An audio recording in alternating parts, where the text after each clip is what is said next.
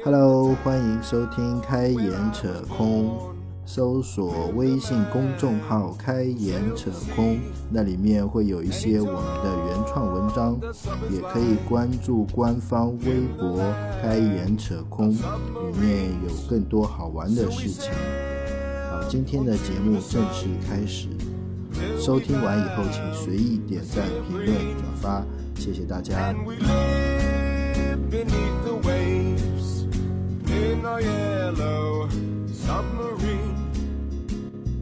We all live in a yellow submarine, a yellow submarine, a yellow submarine.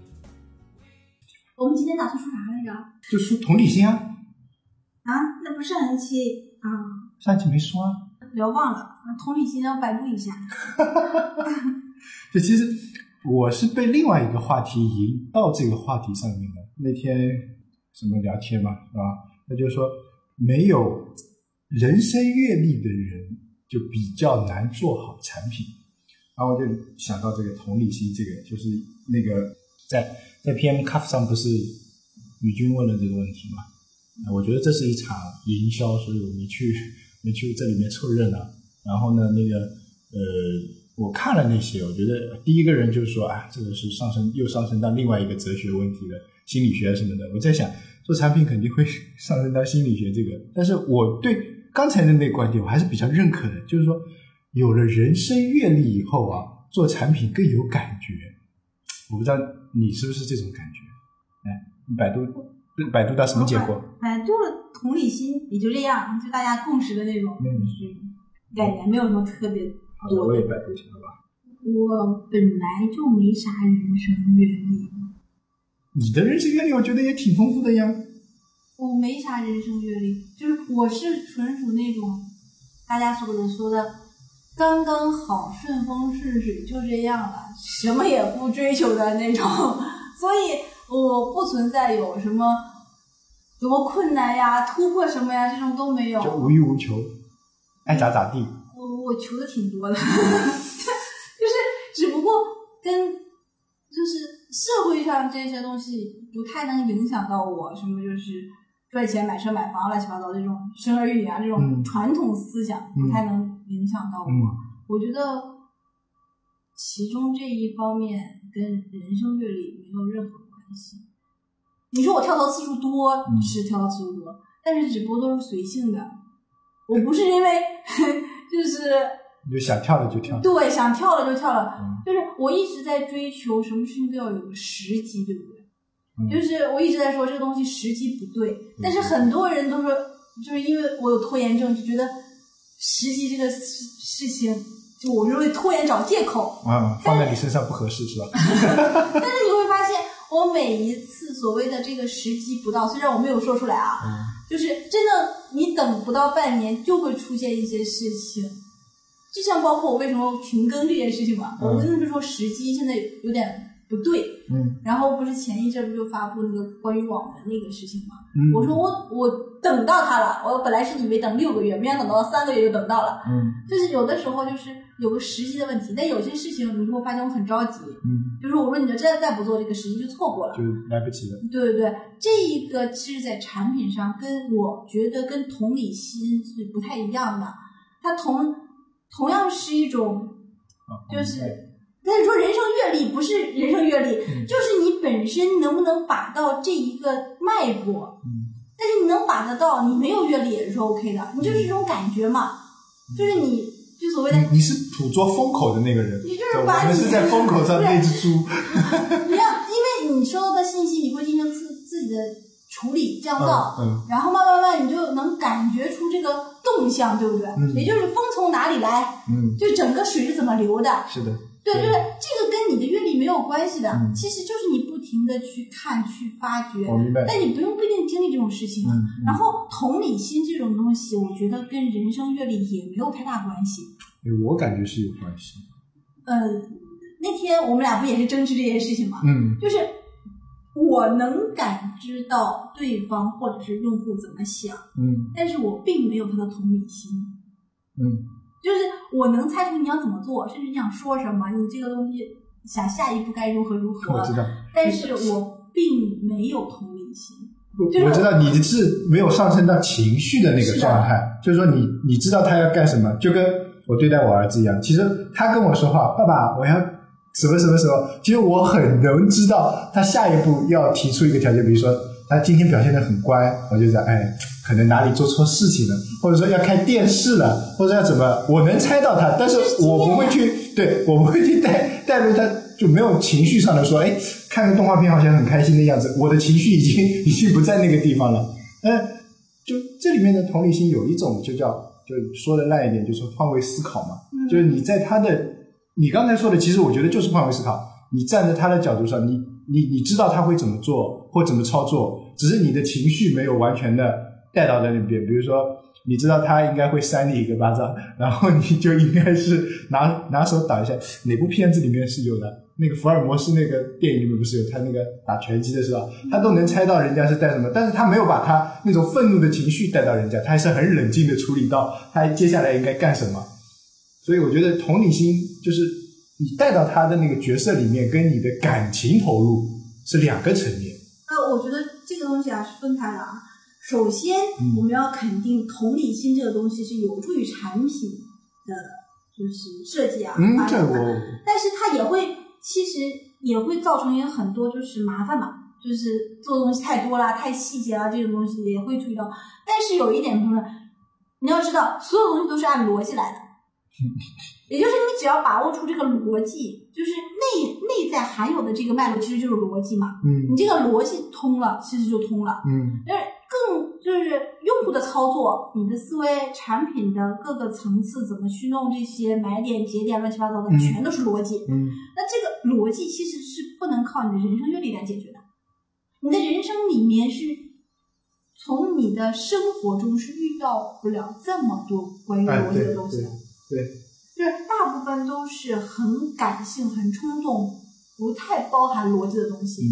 那这个东西只能靠你不停的去阅读、看各种，就是包括历史啊，就是政治啊，就是这些东西，它是富有一个逻辑，就是他们已经把这个逻辑提炼出来了。这种东西是会为什么说政治斗争玩的好的人都是学历史学学的好的？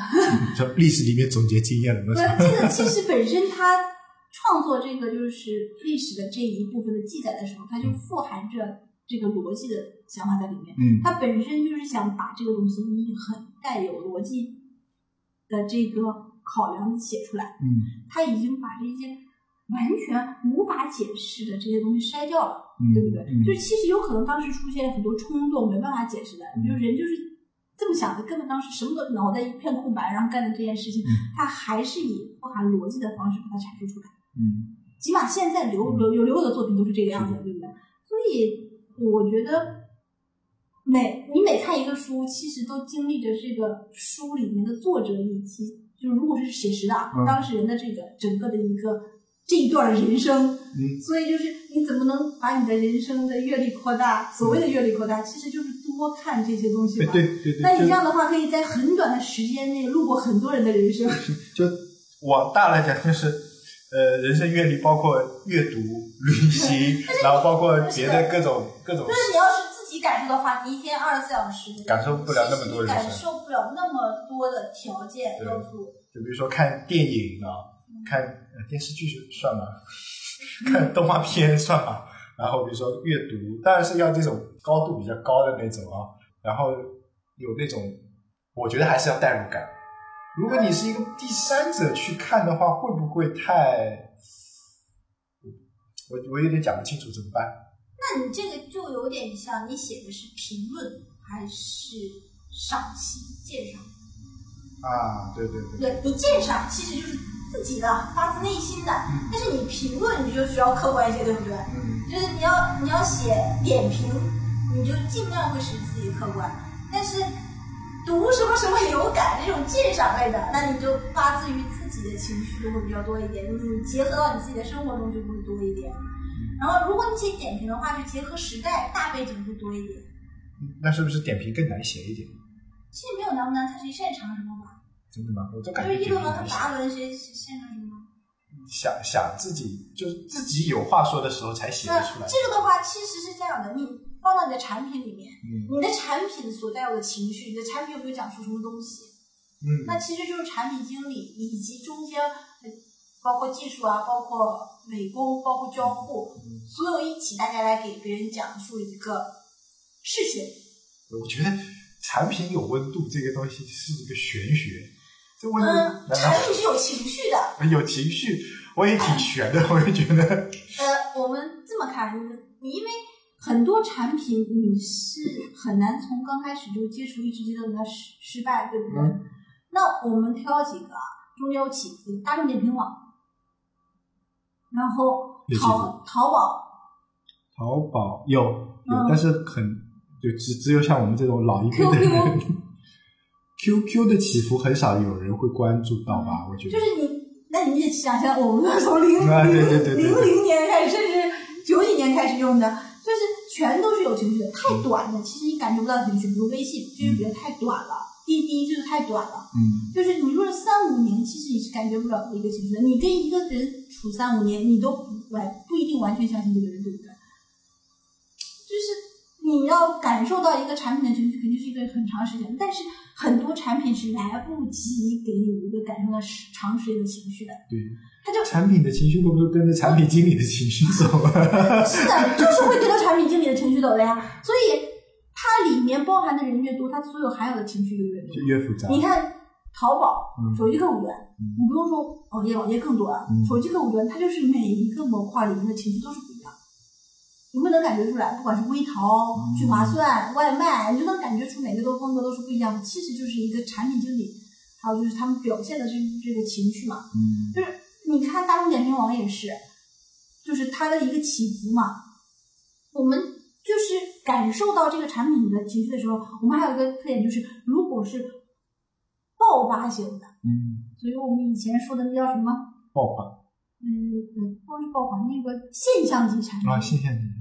它就是一个情绪比较单一的产品。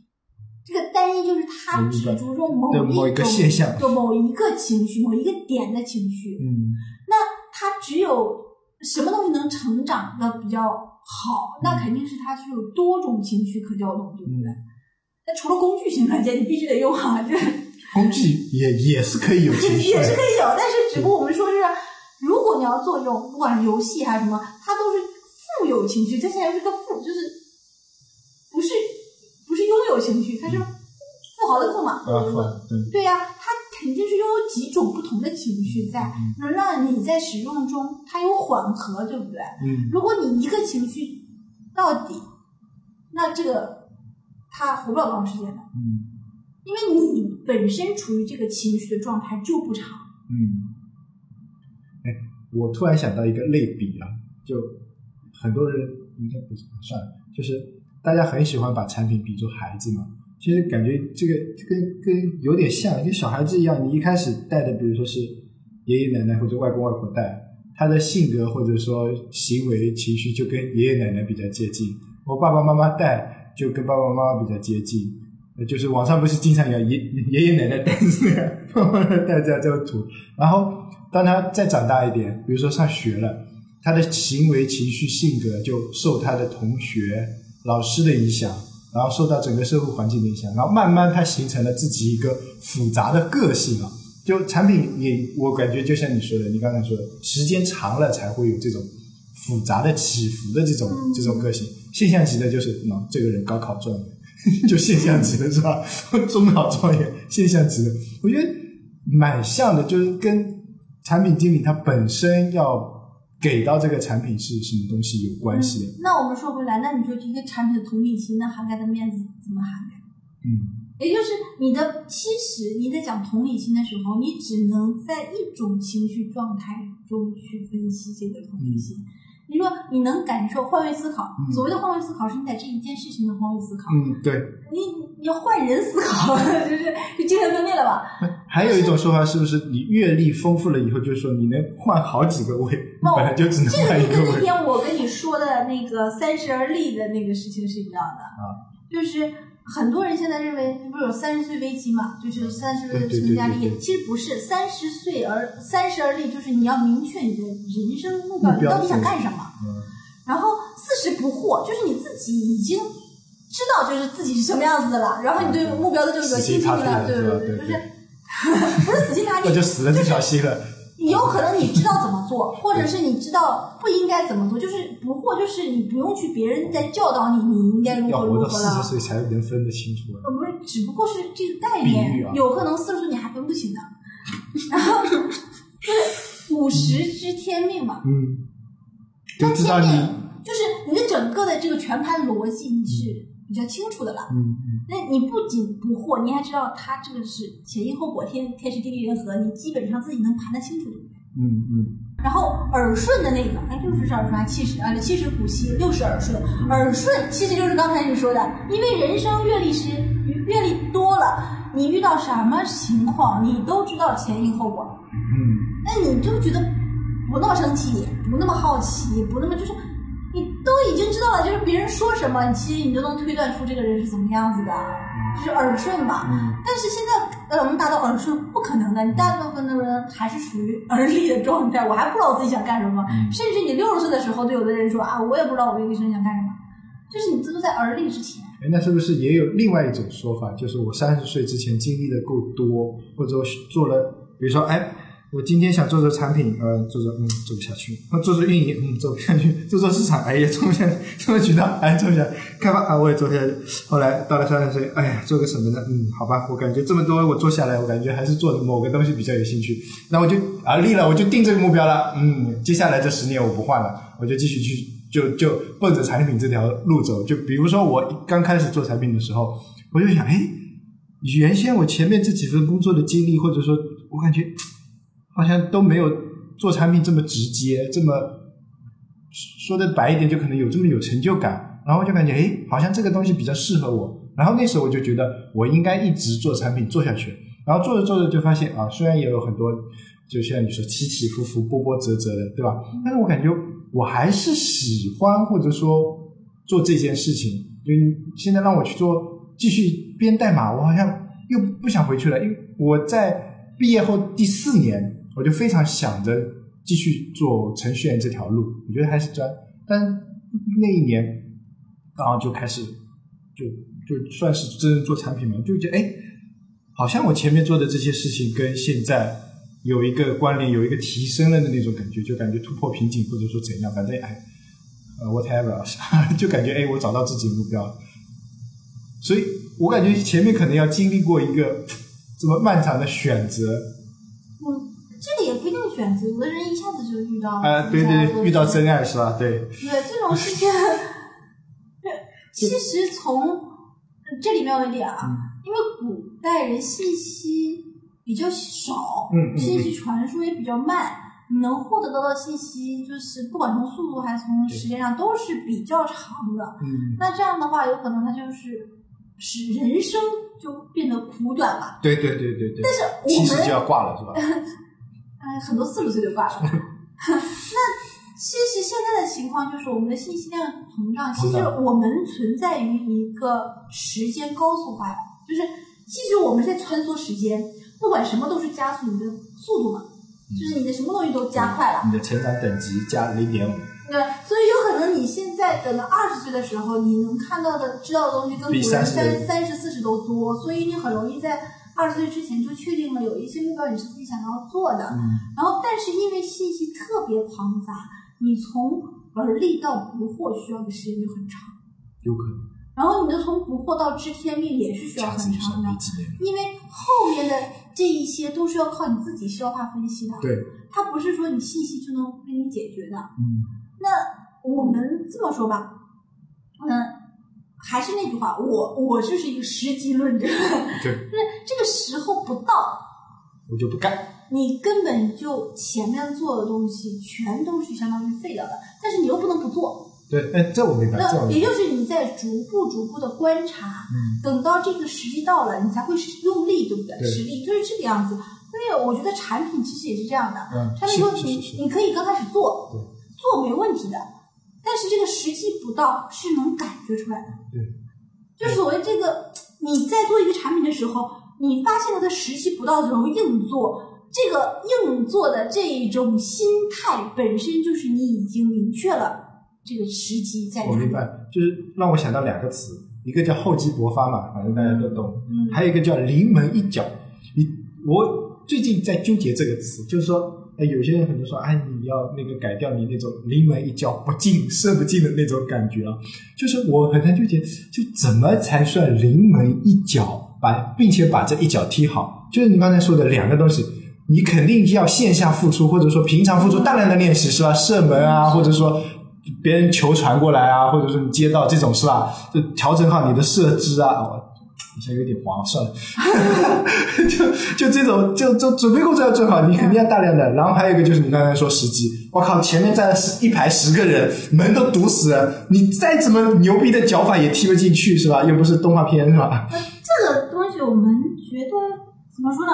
像我个人来看，说你所有平时付出的，在任何方面上的东西，对你本身的这种体验、人生的就是这个路上都是有用的。嗯，对对对，都是包括你打游戏，包括是你看杂书，看，包括你去出去荡，都是有用的。都是有用的。前提条件你要反思，我觉得你。只是要把这个东西以后运用在哪里，对，然后而且你在这个过程中，你得到了一个什么样的就是思维逻辑，就是你怎么去理顺你自己思考方式。对，这我们那这个跟产品就很像了，是的，就是我这么说吧，如果你超原型，我不是超原型，就是你软件摆在那儿，你就画这个软件原型，从头画到尾，你画十个软件，你是一个画原型的高手。嗯但是如果中间不想，嗯你要自己设计出一个完整的这么一个软件，嗯，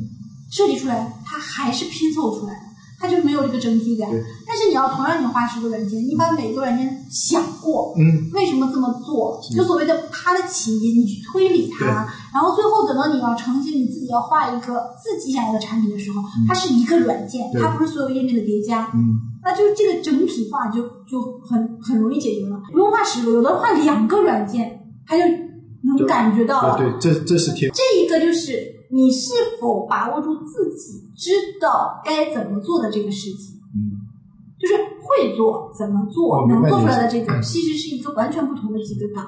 你刚才说的，其实我第一个就是真的是亲身经历。以前大学的时候就看这种小说杂书，也没想到以后干嘛用。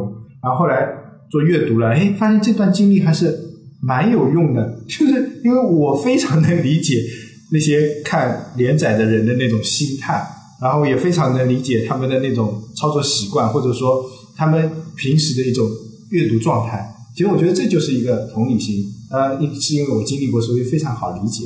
还有一个就是刚才你说的那个那个叫什么？有有有人问我们，就是说怎么样才能提高叫产品感觉？就有些人就说，哎，做产品跟画原型的区别在哪里？就怎么提高自己的产品感觉？其实我觉得对新人来说啊，呃，那个叫谁？算了，就反正有个产品产品代理说过，就是你把那个呃叫嗯 App Store 上的前面几位的每个软件都去看一遍啊。我觉得看一遍可能还不够。就第一个你去看一遍，第二个你把这些看的东西记下来，第三个就是你把这些东西扔掉，就像你刚才说的扔掉，然后就开始画原型，然后去想它的产品逻辑，去把它整个东西凭你的记忆或者凭你的想象去把它补全。我自己做过这件事情，我试过，就是我画一个微信的原型，但我不去看微信，我就凭我的记忆去画微信，我会发现，第一个你会漏掉很多东西，然后你就会慢慢的去把它补全，然后补的时候你就一定要忍住啊，不要去碰那个，就哎他是怎么做的，哎他是怎么做的，你一直会去想他是怎么做的，然后你要把它扭过来，我应该怎么做，或者说应该是怎么做，不是，当然是我是这个有有可能是一种代入，你 OK，我觉得没问题，就我应该怎么做，然后再看看啊他是怎么做的，嗯没有对错，就你看看吧，是吧？对，然后比一比，到底哪种好，哪种坏？有可能说，哎，我觉得我还是我的好，那就你好呗，反正也没人说，是吧？有的人觉得，哎，他好，那么这个时候你才会有一个提高。你就光看看啊，微信就四个 tab，啪啪啪一点，哦，这么点过呢，好嘞，就这么个产品嘛，是吧？做做是很简单的，你去画画看嘛，你去写写看嘛，弄死你啊！其实这个就像写写小说啊，嗯或者是写东西一样。就是我有的时候翻我以前写的东西，我没有感觉出这就是我写的，也没有感觉到我当时在怎么想，然后我就不停的追溯当时我是怎么想的。然后我甚至去看我是什么大约什么时候写的这一个，然后我当时经历了什么才会这么想。，对，所以这个这个东西很多影响是，就是当时我遇到的事情或我看到的事情，甚至我读的其他的书来影响到我整个的一个想法的。对，所以有的时候我觉得。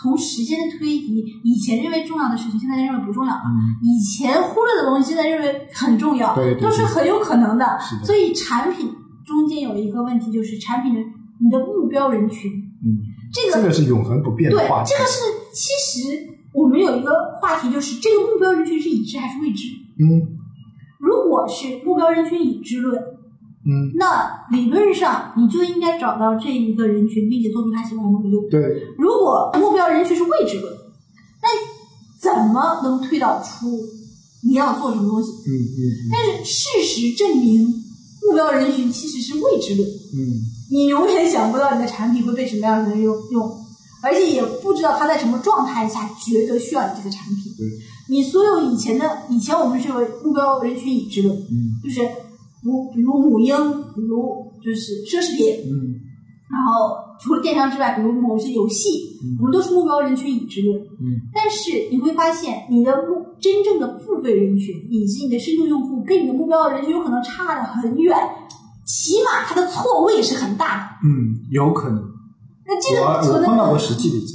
这个存在的可能性比较大。嗯就我们现在以我们现在的情况是无法解释为什么会这么难。就我们按照我们的既定目标逻辑，逻辑，甚至就是邀约到就是目标客户的嗯他主的需求和观察他所做的东西，然后我们做出来适用于他的东西，结果更需要的却是另一帮人。嗯，不是，是，就是我在那个那个上就 PM 看这个论坛上问过这个问题，就是，当你的目标用户跟你的活跃用户不是同一批用户的时候，你怎么办？嗯就觉得，就我本来可能是想服务那个小那个白办公室白领打打王者荣耀，结果一帮小学生在打王者荣耀，怎么办？我是把它做得更适合小学生玩，还是说我就坚持不懈的朝着我的目标人群去发展，是吧？我我觉得这个没有一个定论啊，就看你自己选择的方向。有些人就觉得，对这这批用户就不是我的，那我就不去管他，我还是朝着我的，就可能是我产品做歪了，或者说做的不好，那么我就还是朝我的目标用户啪啪啪啪去打。这目标用户就打死为止对对对，这目标用户就是不鸟你，是吧？反而旁边的人就就就起来了。还有一种呢，就是说那个就就把活跃用户替换成我的目标用户，算了，这原先那帮人关我屁事，滚！我就把这边这帮用户就精耕细作挖好，然后发现活跃用户不活跃了，对，然后他很有病，我就我就我真的碰到过，就是哎，这帮人好像挺活跃的，我服务好他，结果人家就就活跃还是活跃，但是没有你想达到的目的，因为我为什么要活跃用户，还不是让人家掏钱是吧？嗯就理论上的场景是你比如说从注册是吧，到活跃，活跃到付费嘛是吧？那你感觉哎，付费用户这个这个这个层级大家就就没几个，或者说比较小，你分分析不到这个层级，但你发现活跃用户比较多。然后你就想，哎我把这个这个活跃好以后，他他们是不是会付费？结果他们还是不付费，是吧？这种这种场景我觉得蛮多的。这个就是转化率的问题吗。对，就是一直互联网认为转化率是个漏斗型的，嗯然后我说这是一个傻逼理论，就是你永远要把你的目标用户、你的使用用户、你的活跃用户、你的付费用户单独拎出来讨论，它不是一个漏斗型的。以前认为活跃用户会变成付费用户，其实很多游戏证明很多付费用户。只是一部分是活跃用户，有的人付费完了之后就走了，有一些一直活跃的从来都不付费。这个我明白你的意思。其实这个我们不能按照某种既定的，就是以前的，就是我们实体上的东西啊，嗯说你对这个东西一直在研究它，你就有买它的冲动，对不对？对，如果你从来没有见过它，你是不可能买它的，对不对？对但是这是实体的，嗯，但是互联网不存在，互联网存在你一直用它而不付钱。对，玩游戏经常会。而且还出现一种就是，夸你买了一个年费之后，再也不用了对，就像我们家的乐视电视，付费是我付的，看都是我爸这个。我们这么说吧，就是以前我们这个转化率，转化率你只能把一种形态转化为另一种形态，这是一个传统，不是变成传统互联网，就是移动互联网的传统理论，嗯就叫转化率。其实应该有个概念，其实就是一个每一个都是试管型的。它如果是活跃用户成为了它的付费用户，嗯。那它就是付费用户，它从这个试管跳到另一个试管。里，嗯嗯，它并不是说从这个池塘跳到那个池塘，对，它并不是说从河流进入了海洋，就不是那么顺其自然的。对对。但是如果分析起来的时候，还是应该从活跃用户分析活跃用户，付费用户分析付费用户。啊，对，就是现在的情况就是，我们怎么能把普通的用户变成活跃用户？嗯我们怎么能把活跃用户变成付费用户？嗯它这是一个漏斗型理论嘛？嗯那这样会造成你的用户是越来越少，越来越少的，嗯越越往越往下是越少的。但是如果你把它全都劈开，嗯我试管型的，我注册用户，他就是注册了，他从游客变成注册用户，它是一个嗯有什么条件变成的？然后这是一个普通用户，对不对？嗯普通用户他发展成活跃用户，那活跃用户的特征是什么？嗯那注册用户的特征是什么？分开讨论，嗯然后再如果有付费用户，那付费用户是什么样子的？然后深度是什么样子？全都是试管型的对。它一旦从一个试管跳到另一个试管的时候，就要按照这个试管的环境来去评判它。嗯，我我我把你这个东西稍微总结一下，就是其实就所谓的漏斗型啊，为什么大家觉得？我觉得这个不能说它错，我只能说它适用不是普世的。嗯然后为什么会是一个漏斗型？你知道为什么？因为理论上来说，付费用户小于活跃用户，活跃用户小于注册用户，所以呢就。看上去像一个漏斗型，就是一个一个一个下来，那你这么一排就感觉，哎，你不管横着排、竖着原排，因就感觉这交互逻辑是对对对递对进式的，所以你会觉得这个用户也是递进式的对，其实呢，就理论上相当于他们是三个池塘一样。嗯可能我这个池塘里面养的是那个，我不知道大家有没有去过菜市场啊？就菜市场里面不是卖鱼的都会这么放的吗？这里养的是河虾，这里养的是明虾，这里养的是基围虾，对吧？理论上基围虾最贵吧，嗯对吧？然后，然后呃有时候河虾也会很贵，然后河虾、明虾假设是最便宜啊，河虾是中间，基围虾是最贵。但是有的时候这个明虾会嘣一下跳到对方的那个池子里面，其实就就这三波用户其实是养在不同的地方的。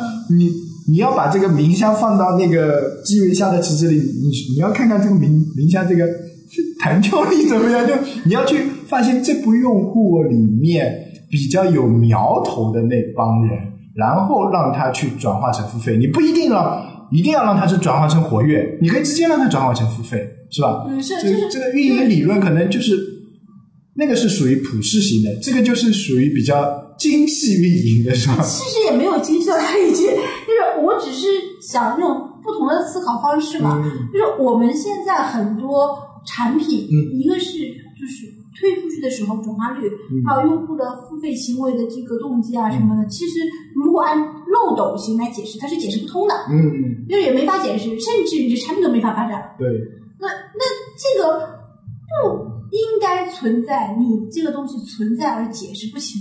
嗯。就所谓你这个理论跟另一个理论套不上去了，嗯就是你这个理论放在现你现在的环境下也套不上去啊。那这样的时候，其实我们就可以分开看，它就是这一个现实其实是适合不同不同的理论，甚至有 N 多种理论是并行的。嗯那我们有的时候就会拆分，就像现在很多就是渠道推广是转化率很低，它它这个转化率就是用户到达和用户就是变成自己的用户，嗯。就我推出去了，但是看的人很少，或者是看的人很多，转的很多，购买的很少。嗯那其实都是一个你这池子对于这个环境，你和里面的生物是不匹配的嘛。嗯就我们经常看到就是，哎，这个广告真好，大家夸夸转广告，但是并没有人买这个商品。对确定是，让我想到这个例子，还有就是软件啊，大家都说这个软件好，夸夸转，但是你用完了再也不开启它了。还有游戏也是，夸你付费了，付费了一个三十元的，就是那个包月，那一般都是三十元嘛，你就是，然后比如说炉石传说入了几包扔掉了，嗯，我入书了之后都是花了上千块钱，我竟然一个月都不玩。啊，呃，就经常会出现这种情况嘛。也就是你的用户在这一个特征下，他有很多种情绪表达，嗯。他有可能他这一个用户具有付费行为，嗯。却没有活跃行为，他是一个普通用户，然后这个有可能他是一个活跃用户，然后他竟然他没有去更新他的任何资料，嗯。那有可能就是用一个游客的资料去成为一个就是活跃用户，你能拿手机一看就能看出来吧？嗯你要抓他的那个就是那个马的话，对不对？嗯那也就是其实都是可能的。那我们要单论这个的话，就是其实从用户运营、市场运营还有产品运营什么都要通才能行，要不然这个东西就折折掉了嘛。是的，所以我我在跟那个一些小朋友讲的时候，我说产品经理如果他的生涯里面的话，应该是一个总的来说还是一个 T 字形，现在也流行说是 T 字形人才。嗯我说一到三年，或者说时间更长一点，你主要是在走你的专业，就这个垂直的这根路。但到了三年或者说五年这个时候，你就要往你的边界去延伸，不然的话，你你你就永远只能是做得好功能，不是做得好产品，是吧？一到三年，你可能的基本功就是说啊，我我原型要画得好，是吧？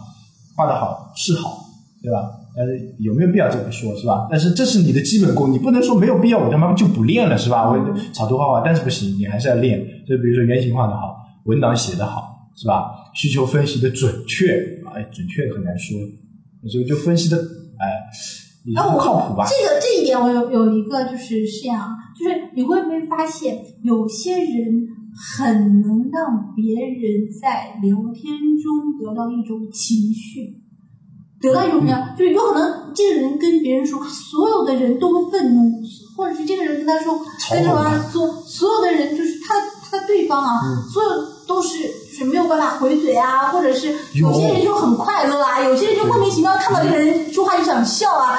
对，这一个就是用户，你要在相当于就是你在产品中的触点了。嗯就是你如果说话，你能根据对方的这一个表现，能让他表现出你想要的那一种情绪，那其实是很容易的。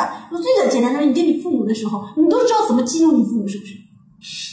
就是你如果不想让他干这件事情，或者让他生气，或者让他去如何如何，你都知道去怎么去跟他去搞事情。这就是好可怜啊。对，这这个就是因为你很了解这个用户，对吧？对，但是如呃，而且有些肯定是有不少朋友和工作同事的，嗯你会发现你在朋友之间，你很容易知道哪些话该说不该说。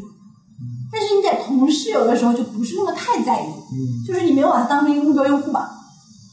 对，就是你要朋友的时候说话的时候，你会故意说一些让你朋友很不开心，但是你朋友又很不介意的事情。有的时候会开玩笑的，对呀、开黄腔。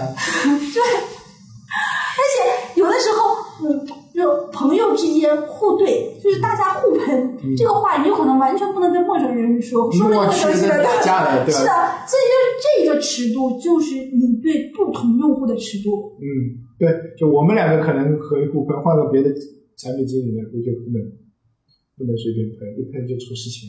那其实这个跟各种人和人之间的交往也有关系嘛。如果你有不同感情维系的阶段都不同的这个朋友，你就知道有，对，有一些特别好的，然后还有一个普通的，一个一般的，甚至朋友的朋友的这种，就是会遇到的嘛。嗯那你就这一个就是完全不同的用户，但是按照你来说，你的你跟所有的人说话方式其实都是不一样的，对，别人对你的感觉也是不一样的，对不对？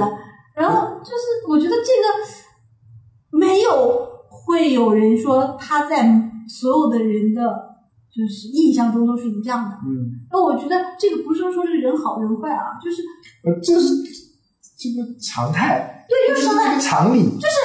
那那天就是他们不是说我有很多跟我关系不错的人吗，嗯，我说肯定有很讨厌我的人，有，对，也有很在背后里骂我的人，这都有的，就觉得就是，呃，就比如有些人认为我是很能干的，嗯。肯定很多人认为我是不能干的，对就是这个东西绝对别说能不能干了，在我们节目里面，有些人觉得你是萌萌哒女主播，有些人觉得你的东北腔太严重，有些人就觉得你的声音太吵，呃有有的评论里面都有的。对啊，就其实就是我们说，你不要在乎你的用户行为，嗯。你要关注你的用户反应。嗯，就是他这个反应是有原因的，嗯。而这个行为有可能他这个反应不是他的行为来激发的，嗯，就是他他同样的一个行为可以激发出很多很多反应，应该是同一个反应可能有不同的行为。不是同一个行为，就是就比如他就是就是听，嗯在不同的集里面，他偶然点开，他所有的反应都是不一样的，啊那就是不是他的对对他的行为是一致的嘛？嗯，行为都是听，但是发表评论会不一样，带的情绪就不一样。对，这个所以他的这个反应，对他的反应都是不一样的。说是对的，这么说是对的。所以你在软件里面，一个人在就是他肯定是用软件的时候都会有个人情绪，没有没有情绪的，除非睡觉嘛。睡觉也有情绪的好不好？睡不好会落枕的。就是他用你的软件肯定会有一种情绪，跟你的软件进行交流的，嗯对不对？那你这个的话，你如果像张小龙这种理论，什么都很简单，对不对？那你这个东西是尽可能淡化你的情绪，对吧好？像是这个。对你淡化，但是不代表没有，那你还是有的，只是淡嗯化。但是这个会出现一个东西，就是大家认为你这个东西怎么做得这么笨呢？这个东西就有问题啊！中间就是因为你你把你的情绪淡化了嘛，嗯就是你没有去使劲的去影响你的用户。但是我们翻过来说，QQ，QQ 就是不同的不停的影响你的这种，那你就会被他的情绪带着走，那你就会感觉 QQ 什么都有。对，是什么都有？就其实这两个就是你的软件包含的情绪多不多，有没有？就是这个跟那个同理心其实一样的，你要有一个什么样的同理心释放，也就是你有同理心，但是你释放出来了，释？放朝哪个方向，嗯面向哪个对象，或者说哪波用户嗯都不一样的。就那就拿提问题的这个于军滴滴好了，对吧？滴滴来说，你你的同理心是司机跟乘客，那就是两波非常不同的人，而且司机里面又是专职的、兼职的，像我们这种玩玩的性质的，还是说人家是专职来做这个顺风车，或者是专职来做这个快车的，完全不一样的同理心。那么你你去同理哪波人？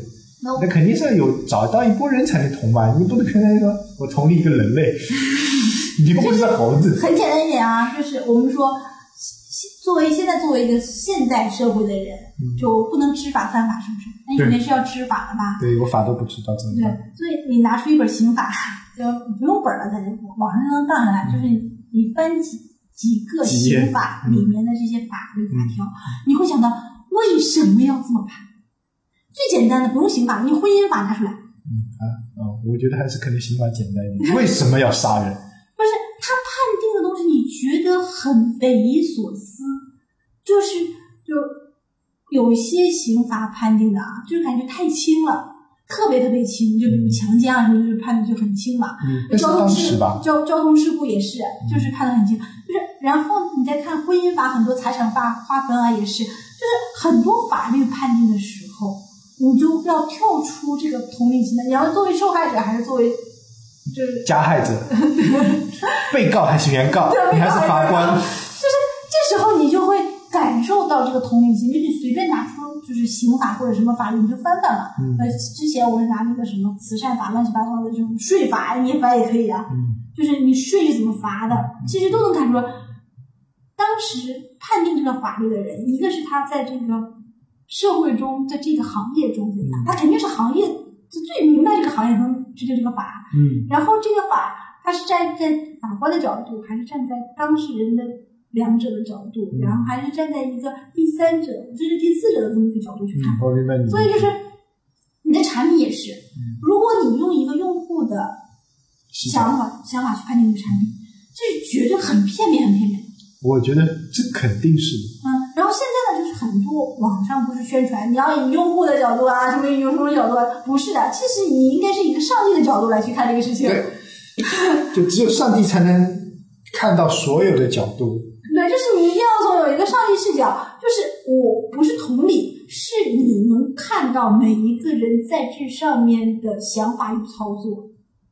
这个时候就是相当于，嗯、这个游游戏里面有个欧币类，就就是这个对，就是这这种位置看，你有可能看出啊，大家操作对不对啊，哪里有问题啊？你就能看出啊，这个人用的是什么战术，这个人用的是什么战术。哦，现在这个时间点抓的很好，因为他刚好要在干什么，你啪叽打过去，你就那个是吧？就说明他做操作的很好，打得很好。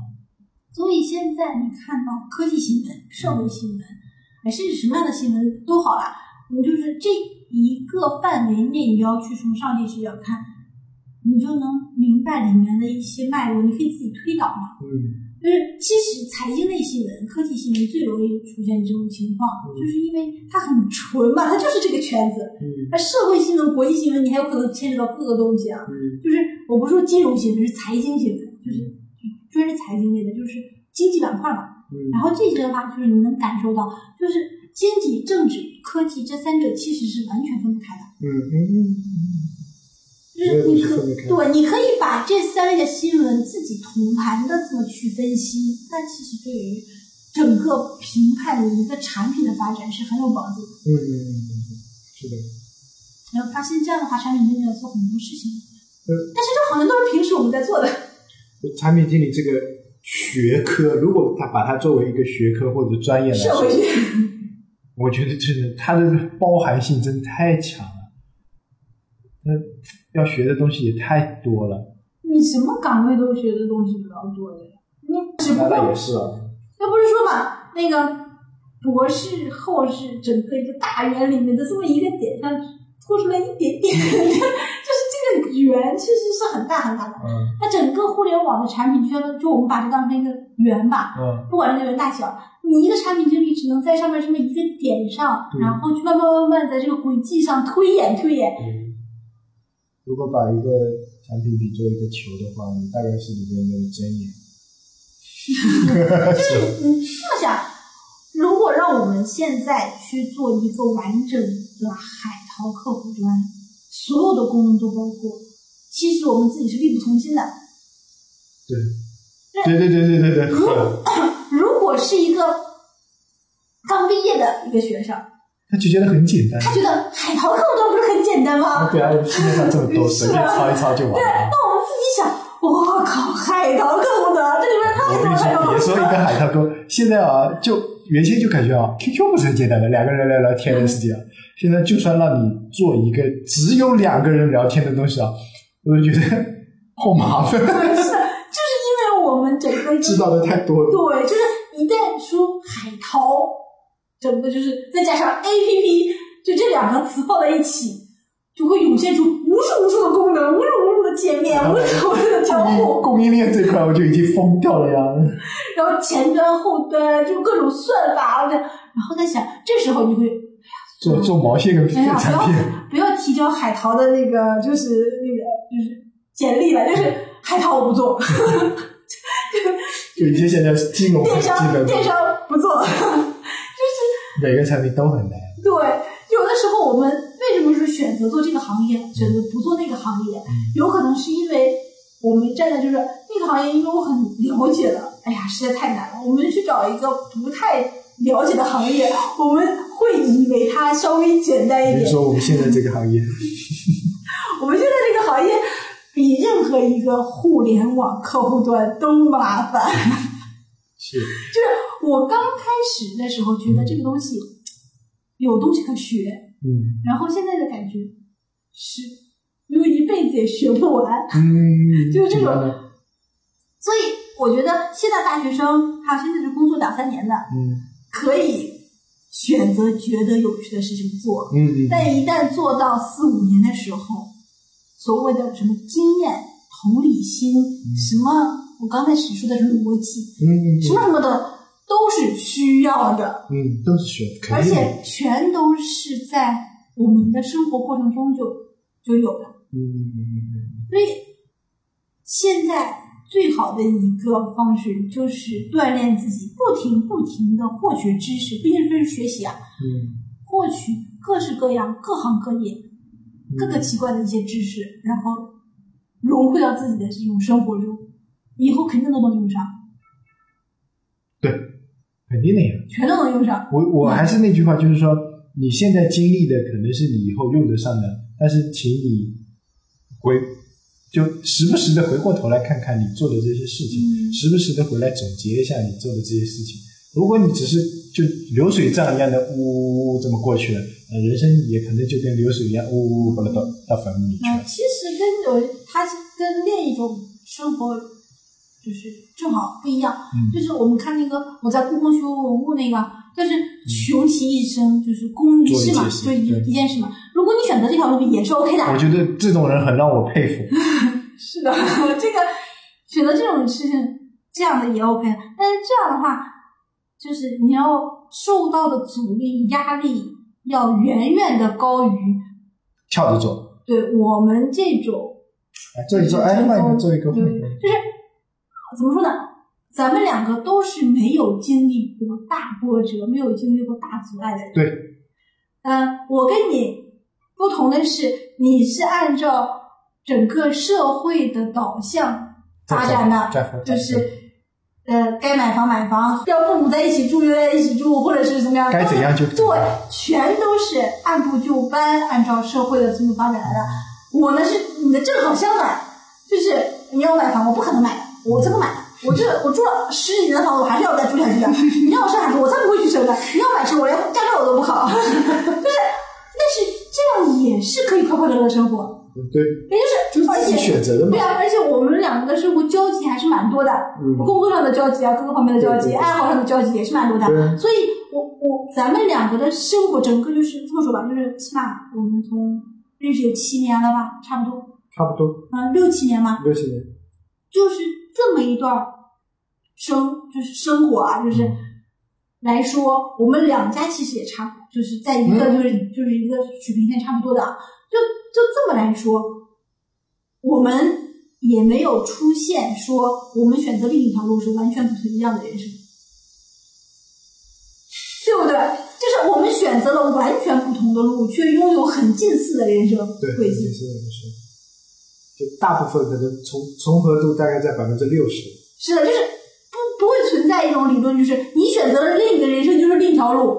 对，网上这种这种言论很多嘞。是啊，就是其实你看，你我还有林总，嗯，这是我我们几个，还有就是我跟林总应该特别像。对你俩是特别特别像的，但是他比你勤奋的多得多。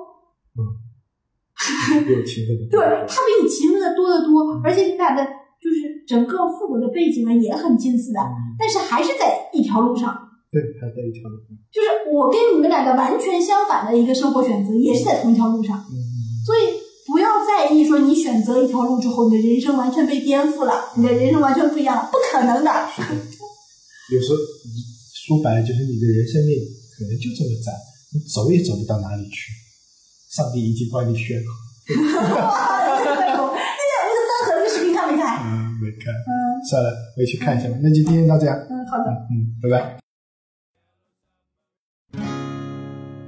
In the town where I was born lived a man who sailed the sea, and he told us of his life in the land of submarines.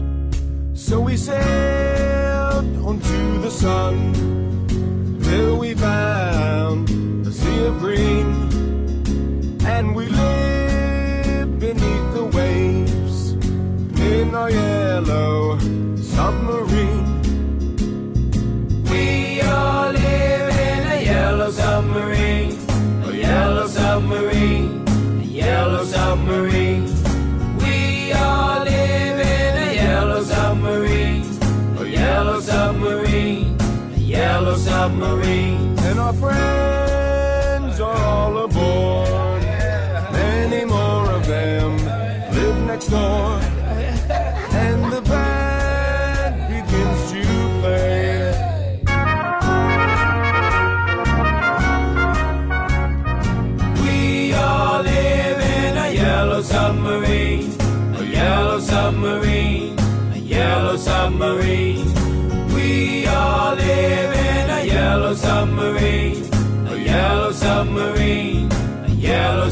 sorry.